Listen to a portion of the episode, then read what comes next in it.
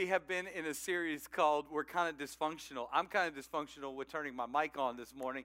But, you know, hey, we, we can we can all relate that um, I've had so many people encouraged by this series. They come up to me, and, and, and most of us don't like to publicly say it, but many have leaned in and said, you know, my family, it's true. We, we got a little bit of dysfunction. We're kind of dysfunctional in one area or another. And I always lean into family series or marriage series because um, I need to get better at this department. And I believe that that is part of the package when it comes with being a witness for Jesus Christ. That as I get closer to Jesus, God is love. And so I, be, I become a better lover. I become better at loving people when I get close to the one who is love.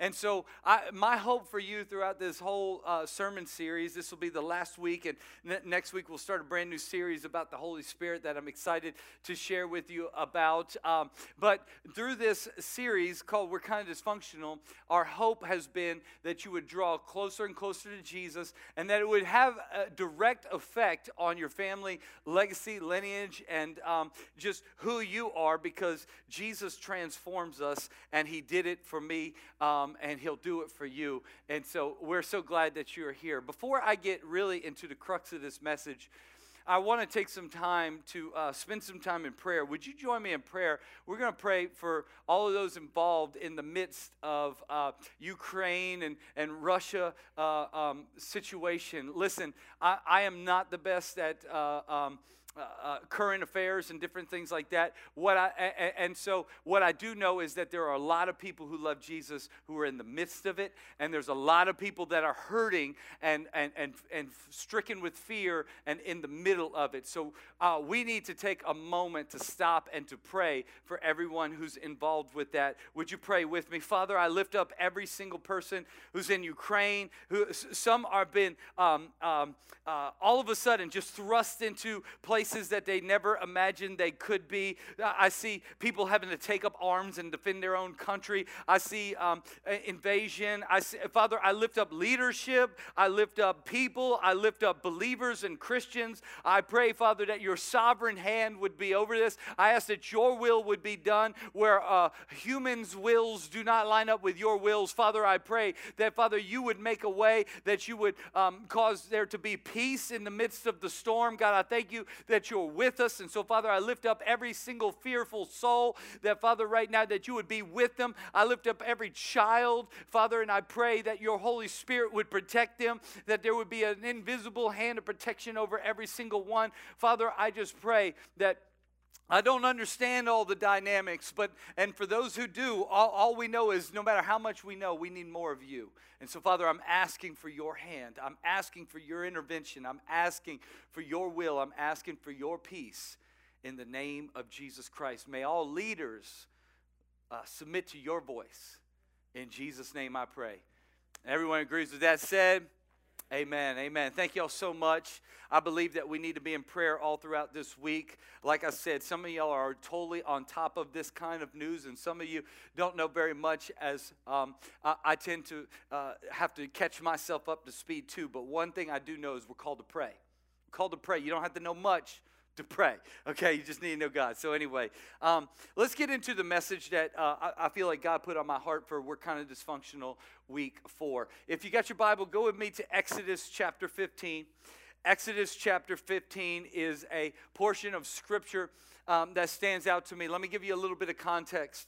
Um, God's people are the Israelites, and for uh, hundreds of years they've been enslaved by the Egyptians. Many of you know the story about Moses coming in and confronting Pharaoh and the plagues, and, and then God sets them free, and, and only to be uh, trapped by the Red Sea, and then the Red Sea parts miraculously, and God's people go through. And when God's people go through, the, the waters come down on their attackers, their opposition, their enemies. Um, they get uh, swallowed swallowed up by the rivers and the water, and then God's people are free, but God's people are now free in a desert. And there are people who can relate to the desert. Maybe you're going through a desert time. Maybe um, people in your family are going through a desert time. But the Bible picks up here, and this is where we're picking up in Exodus chapter fifteen, verse twenty-two. It says that Moses led Israel from the Red Sea um, on to the wilderness of Shur. And they traveled for three days, say three days, through the wilderness without finding any water. And, and, and then they got to Marah, uh, but they couldn't drink the water of Marah. Marah seems to be either a city or the name of some body of water. And so they finally, Marah, come on, it's Marah. They approached the water, and they could not drink it because it was bitter. In fact, that's why the place is called Marah, and the people complained to Moses, saying, so what are we supposed to do now? Where, what are we supposed to drink?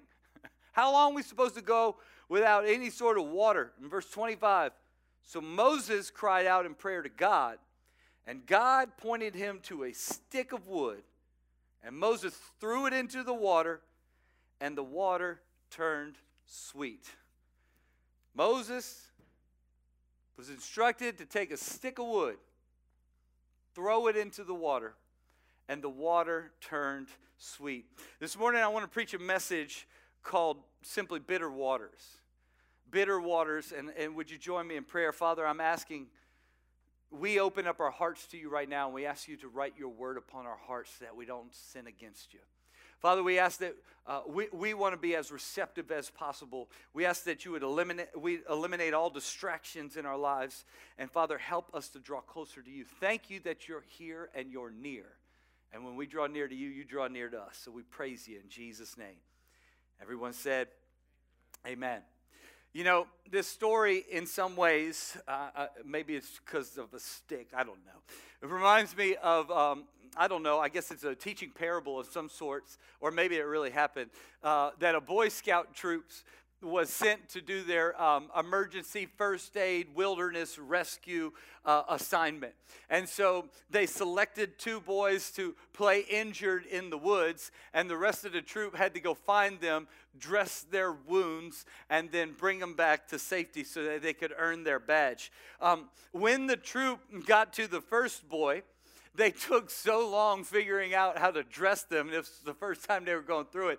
They took so long trying to dress him and take care of him and move him and, and leadership dynamics, struggle, all this stuff, that by the time they finally got the kid on a gurney and started moving on, by the time they got to the place where they should have found the second boy who was wounded, they found no boy, for all they found was a note instead. And the note read this, um, I've bled to death and gone home.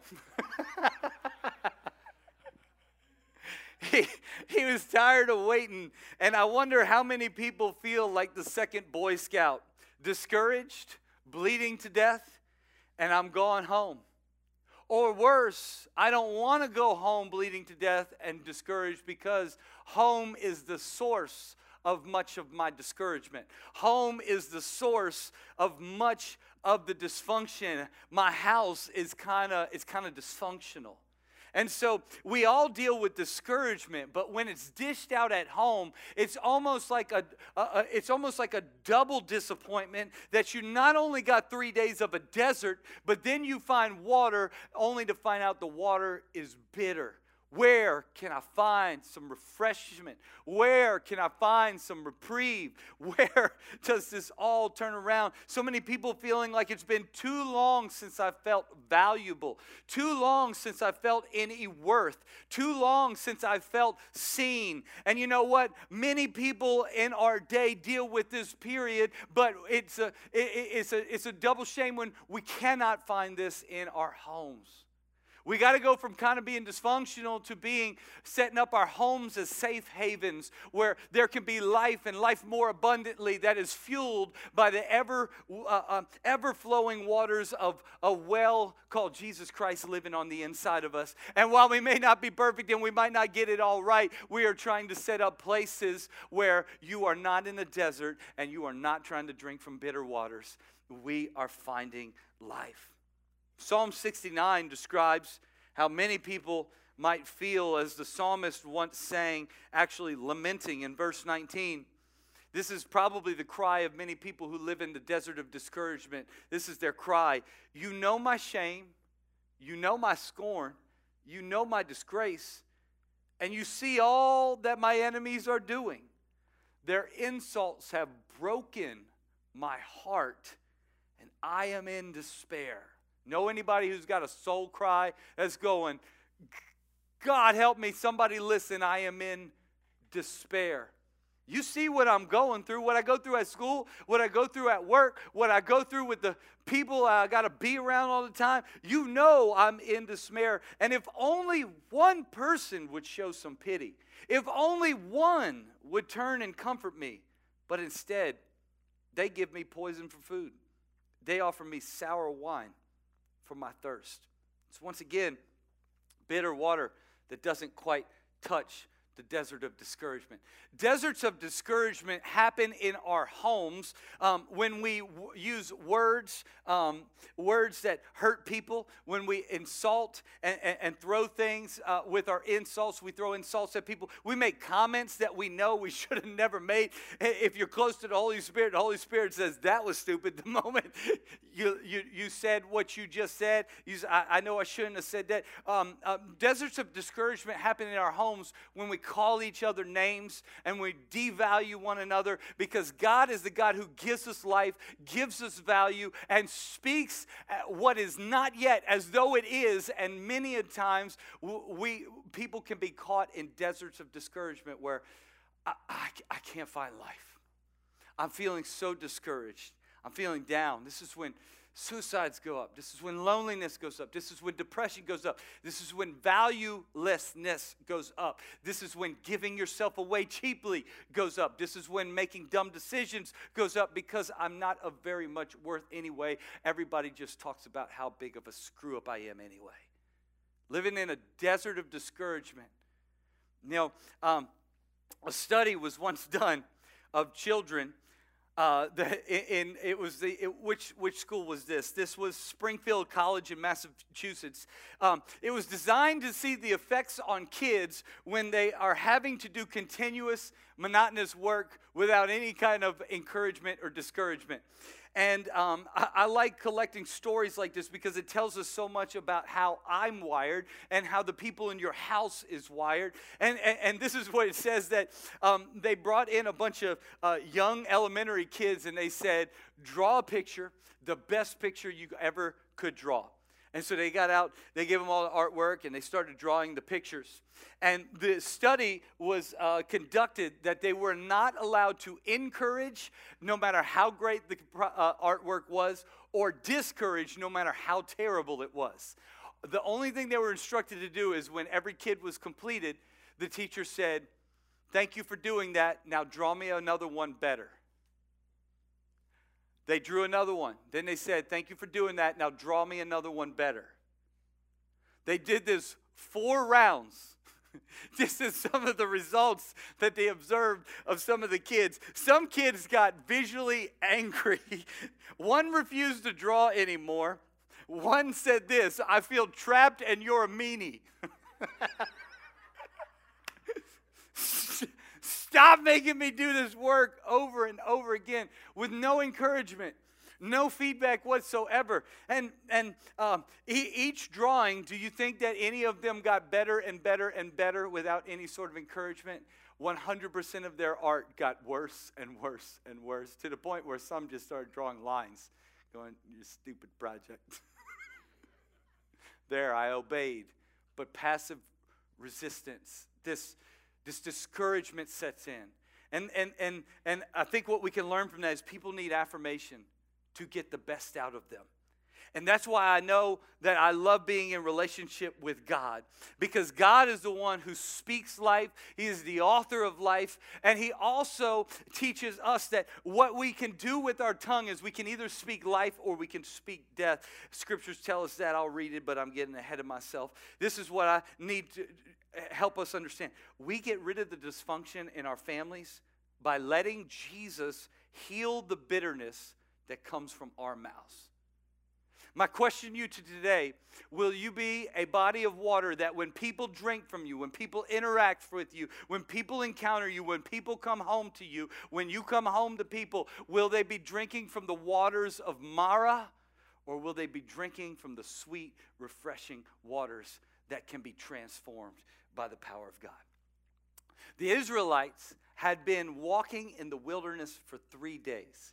How long can a human being go without getting a taste of water?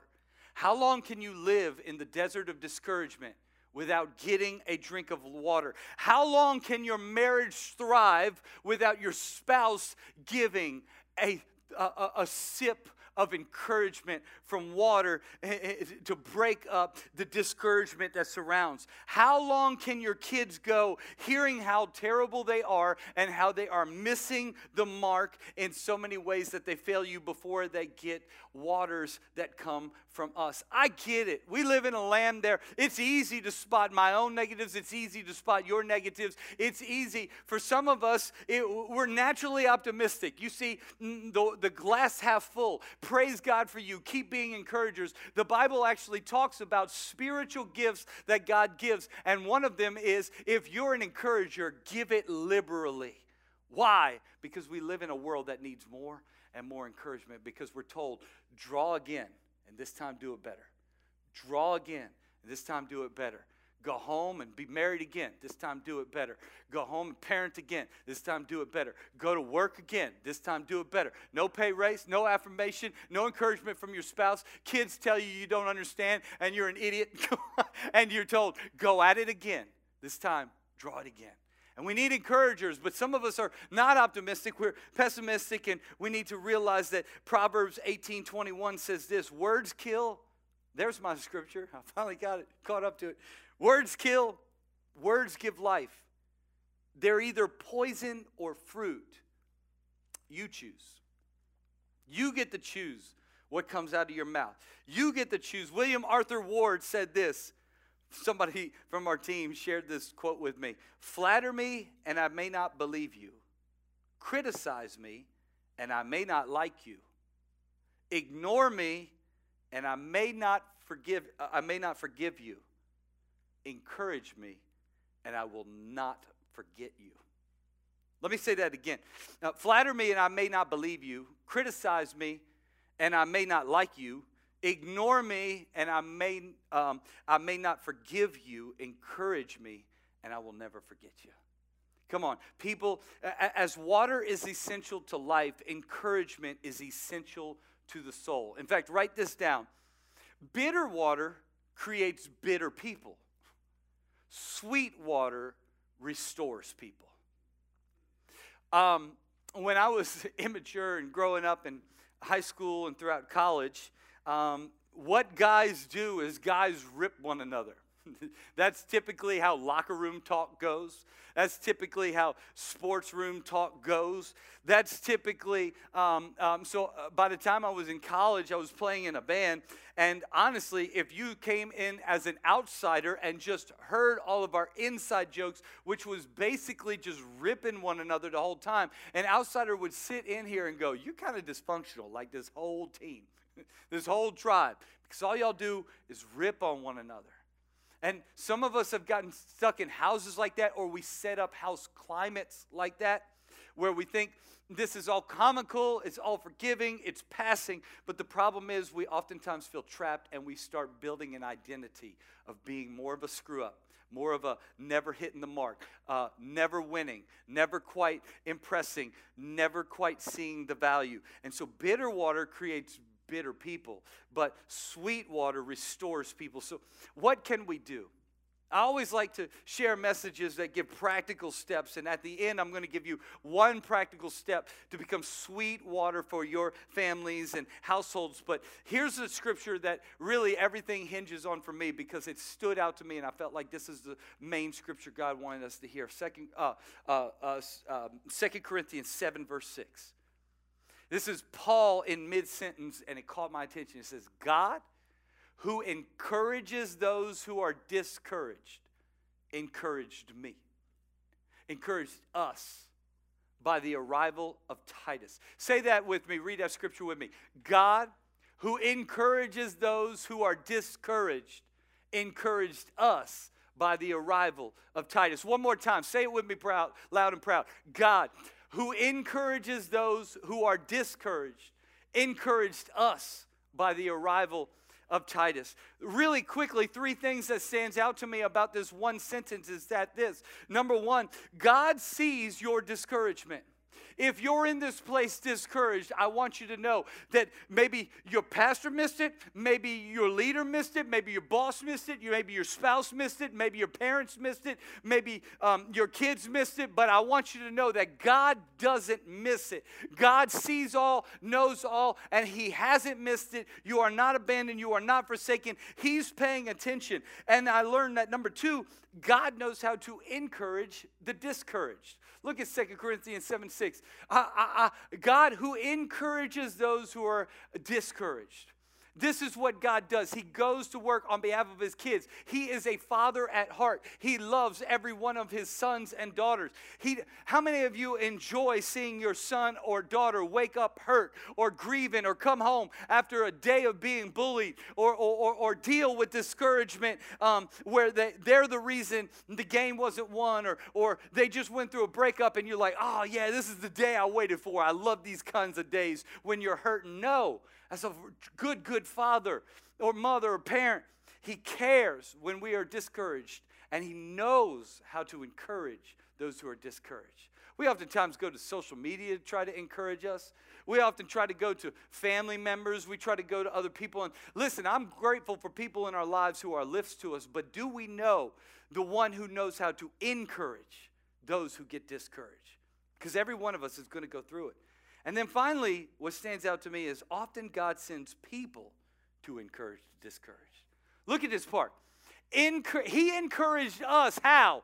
By the arrival of Titus. Titus, my boy, showed up at just the right time. Come on. Someone sent me a text message at just the right time. Come on. Someone dapped me up at just the right time. Someone, someone shouted out my praise at just the right time. And God often uses people to encourage, to discourage. You know, um, we try to get together with our dream team.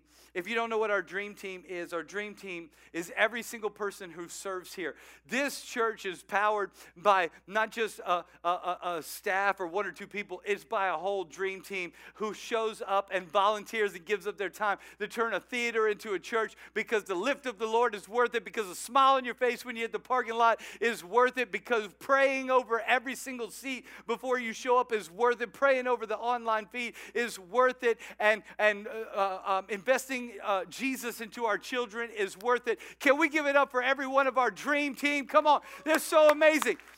I got to say this. Five or six of our dream teamers found out what time the last showing in this theater was last night. And they showed up so that they could fill up this water tank, because they were unsure that it would get filled up in enough time. If we did it on a Sunday, it might be too cold and nobody wants to get baptized in an ice bath. And so they showed up at twelve thirty, and they worked from twelve thirty to two fifteen because they chose to. to make sure that that was like a sauna when they got into it. Come on, Tony, was that not warm? All right, come on. Come on, our dream team's amazing. I just give it, give shout out for those six, because they went above and beyond. They didn't have to. They set up everything.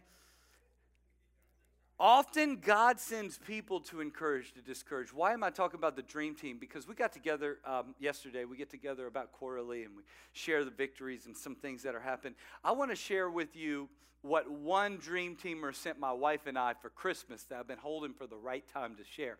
And uh, my wife and I were so blessed when we read this letter that um, one of our dream teamers wrote to my wife and I. He said this: Dear Pastor Drew and Lauren, I can't explain to you guys how much these last six months have meant to me. To say that you guys have changed my faith would be an understatement. In just a matter of a few months, you have taken someone who has become more bitter, there's that word again, and frustrated with the church, to someone who couldn't be more excited about the future of the church, as well as making me thrilled to walk through those doors every time I get the honor to be there.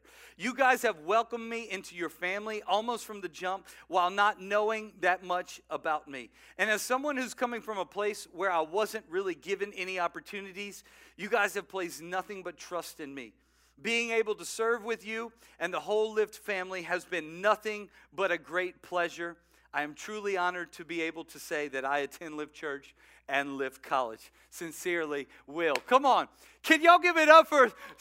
Listen, I love that what he was saying is this is a body of people that when the church is functioning like the church, it's full of individuals who know how to lift one another up, who know how to share the hope of Jesus Christ, what they're excited about, share it with one another. And now I'm excited that we're sharing it week after week. Some do it with greeting signs and, and helping you park in the parking lot. Some do it through security and prayer. Some do it through teaching next steps. Some do it with musicians and media and camera equipment. Some people do it in kids, but all I know is this, that God often uses people to encourage discouraged people. And every single week, we got people who come in who say, this is my last week. I, I, I, I'm checking in my kids, and if God doesn't meet me today, I don't know what I'm going to do. And I'm so grateful to do it with people who are encouraging each other by just simply saying yes. Guys, every single time, whether you're on the dream team or not, when you choose to lift someone else, you are being used by God to encourage, to discourage. And I don't know, sometimes I think we won't know the impact we've had until we get to heaven one day. God's going to go, do you know what you did when you walked into that cubicle? Like what? I mean, dude looked like he was going to quit. Some of them guys were pretty harsh on him today. They really used the wrong words. And and then, and then you, and God says, yeah, but then you walked in. And you're like, I didn't do very much. I believe that some of those surprise stories are going to hit us when we get to heaven one day. When we choose to live by the power of the Holy Spirit who just says, go lift someone up today. Go be an encouragement in the midst of a desert of discouragement. So how do we do this? And, and, and by the way, if you want to join our, our dream team, the best way to do that is, is go through Next Steps, which starts next week. You can sign up on the events page of our website, and I highly encourage that. We just had six new people sign up for our dream team, and I love just joining people to the family. I'm pumped about that because I love when people realize that church was never meant to be led by one or two people. It was never, it, it, it is the body of Christ. And we all have different gifts. And we make one great body, baby. Come on, look at your neighbor and say, we make one great body. That did sound a little odd to say in church, didn't it? Okay. Anyway. Here's the problem. And you already know the problem. There's a big problem with this message. Being a walking lift, being a walking encouragement, being a walking life giver isn't easy. You don't just take a message like this and go, you're right, Pastor Drew, I'm going to try harder. If you could fix it by trying harder, you would have fixed it by now. We do have seasons of trying harder, and we do have feelings, uh, seasons of getting it more right than, than not. But we all have feelings, hurts, and frustrations too. We all go through life that saps us and attacks us, and, and opposition comes after us, or disappointments that people in our lives didn't react the right way. And so it's not just as easy as saying, I'll get better at this. It has to be something bigger. And so we got to look back at the original text. How did God make the bitter become sweet? And when we look at verse twenty-five, it says, God told Moses to do something interesting. He said, you're going to have to, in order to fix this, in order to get a bunch of disgruntled, literally millions of people who are thirsty and disgruntled, you're going to have to go get a stick. What are we talking about? Get a stick? I ain't got time for this foolishness. No, no, no, no. You don't have time to miss what you might call foolishness. Because many people call the cross foolishness. But he says to Moses, you're going to have to go get a stick. And you're going to have to go throw it into the midst of the bitterness. And I'm going to do a transformation in the midst of bitter waters that's so great that merely a stick thrown into a bitter situation can turn bitter water sweet. It was a foreshadow that you're going to need a piece of wood. You're going to need a cross that is thrown into the midst of your life, because simply saying, I'll get better, Pastor Drew, I'll set a reminder to be nicer, is not going to work. No, you need a transformation, because life has hit you too, because you have a reason to be bitter too. But if you can get a stick of wood thrown into the middle of your body of water, when people start trying to take a drink from your life, it doesn't have to be bitter anymore. God can do a transformation and turn the bitter into sweet. You got to throw a stick into into the middle of it. We got to get the cross of Jesus Christ. See, what happens is that God first wants to heal your heart. Look at Ezekiel um, uh, thirty-six says this, I'm going to give you a new heart, and I will put a new spirit in you. He doesn't say, I'm going to give you new homework. Try harder. He doesn't say, I'm going to give you new homework. Be nicer. He doesn't say, I'm going to give you new homework. Be better. He says, I'm going to give you a brand new heart and a brand new spirit. I'm going to take out of you the stony, stubborn heart, and I'm going to give you a tender, responsive heart. It all starts with God taking out the old and putting in the new. It's a transformation of the heart. It's not gruffy people going, I'm going to just be nice tomorrow, and then I'm going to wake up and be nice the next day. No, no, no, you'll fail, just like I failed. You need a transformation. You need Jesus thrown in the midst of it. And then after he heals your heart, but look what it says here, then your healed heart speaks healing words. Look at uh, Matthew twelve. It says, for whatever is in your heart determines what you say. The reason so many of us can't control our tongue is because we're trying to do it with an old heart that holds on to things, holds on to unforgiveness, holds on to unjust pain, holds on to being passed over, holds on to being neglected, holds on by having words of abuse spoken over us, holds on to broken identities, holds on to failures in life. And we need to stop trying to see the good in it and saying, God, I just need a brand new heart and spirit, because I have so much difficulty controlling what comes out of my mouth. And so when God starts, he starts by giving us a new heart. And then what's healed on the inside of your heart, it, it determines what you say. So when Jesus heals your heart, I wrote this down as we close. He simultaneously changes the way you speak from bitter to sweet, from complaining to complimenting, from dogging to doting, from cursing to birthing. We need to start birthing life in people instead of killing each other with our words. The Bible says this, that who can control the tongue? It's, a, it's basically a wild weapon. But praise God that he can do all things. And so when Jesus heals our heart, he does this. The, the words we speak, I heard one author say this, the words we speak are a spiritual gauge. Many times people will say, it doesn't really matter what I say at work. It doesn't really matter what I say at home. Some people will say, my speech at home is kind of dysfunctional, and the way I speak at work is kind of dysfunctional too. Here's one quote I read. The words we speak are a spiritual gauge. Some people say, uh-oh. Showing how much of our soul we have surrendered to God. When we choose, God, you can not only have my heart. God, you can not only have my mind. But God, you can have my tongue too. There's a true surrender of the soul. Because if you're anything like me, you might go through an argument, maybe in your, in your marriage, and God's saying, you know you need to forgive first. And I'm like, I don't want to use my tongue that way. They need to go first. You, you know you need to speak words of life first. You know you've been just complaining a lot. You know you've been like throwing a wet blanket on, on your kids a lot. Yeah, their, their room's a mess. It needs to get fixed up. And they didn't bring home the right grades, or they didn't make the best decision. But will you speak words of life? Because when you were not quite making the right decisions, I still said this to you. You're welcome to be a son of mine. You're welcome to be a daughter of mine.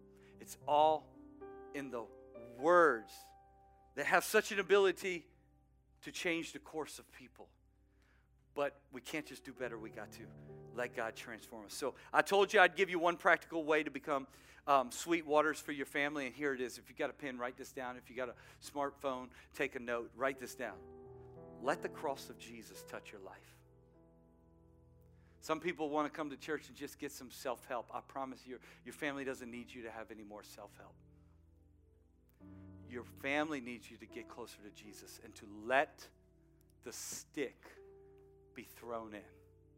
But that's stupid. How could a stick transform water? Why don't you just let Jesus and the act, the loving act of the cross, give it a try and see what it happens. Once Jesus spoke with a discouraged, desperate, highly dysfunctional Samaritan woman one time. And he told her this, if you only knew the gift God has for you and who you are speaking to, you would ask me, and I would give you living, what's that word again? Water. You'll want to drink from me. You'll want to get as much of it in you as possible. And if you do, you won't need what the world has to offer. Your water will not leave you thirsting in just a few hours. For the water that Jesus gives is water that won't run dry. It'll be a living spring bubbling up on the inside of you that will be perpetual. And you will, it'll bring life to you, but not only to you, it'll cause other people to have the same cry I think the Samaritan woman did. Please. Give me more of this water. When people interact with us and take a sip from your life, what do they taste? Do they long for the source that it comes from? Or do they say, that's bitter water and I don't, I'm just going to my room. I don't want much of it. I just want to pray over us today because I believe God is the transformer. He doesn't give us a Bible to give us information as much as he wants transformation. As we let the words, as we read the words, it reads our heart and it tells us when we need to be transformed. Father, in this place, if there's anybody who, who, who knows, God, I have not gotten it right in this area. I, I, I, the conviction's happening even right now of some words I spoke over my wife on the way here, or some words I spoke over my husband that I knew crushed him, or some words I spoke over my kids that I know it, it, it had to feel like I dropped an anchor on them, Father, or words I've spoken at my job site, and while they might have felt like they deserved it, Father, it wasn't the best witness. Father, we have trouble controlling the tongue, but I thank you, God, that you're the one who forgives us, Father, and then you also encourage to discourage. So, Father, we even intercede in prayer right now for the ones we've spoken over and hurt. Just pray over them right now. Father, I pray you would heal them from my words, Father. Give me courage to go and encourage them by asking for forgiveness, Father. But, Father, now I pray over my own tongue and I say, Father, my tongue's controlled by what's in my heart. And if there's any discouragement and bitterness inside me, I'm asking you to take it out. If I've been stony and unforgiven over situations, things that hurt me, I've just holding on to grudges, Father, would you heal my stony heart? Because it causes me to say things that I regret.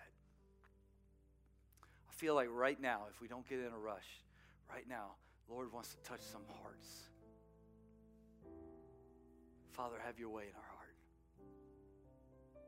It's been a long time since that part of your heart's been touched. And he says, let me just touch it today.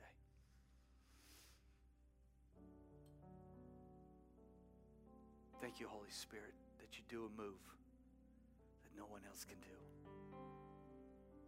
Other people aren't even aware of what's going on right now. But even right now, in person and at home, some people are as... The Holy Spirit's saying, I got a place I just want to touch. And you and I both know it's time to let me heal it. In Jesus' name. God, help us to be new people, courageous enough to live for you. And we know that our mouths get to be, you're the Lord of it. You're the Lord of it, so we give it to you in Jesus' name. And with every, every, every head bowed and every eye closed, before we leave this place, you say, I've never really had an encounter with Jesus. Or it's been too long. I know I've walked away and I have not been living right with Jesus Christ. I used to be that way. I remember sitting in a place like this just knowing I need these waters he's talking about, because what's on the inside of me and the decisions I've been making, I'm just not proud of. And I know that this wasn't who I was created to be. If you're in this place and you're living with shame, regrets, things that you've done, things that you've said, things that, and you don't know how to find this Lord Jesus Christ, I want to introduce you to him today. He didn't come to die on a cross so that you had a good history book. He came to forgive you, and he bled to cover your sin so it could be washed away.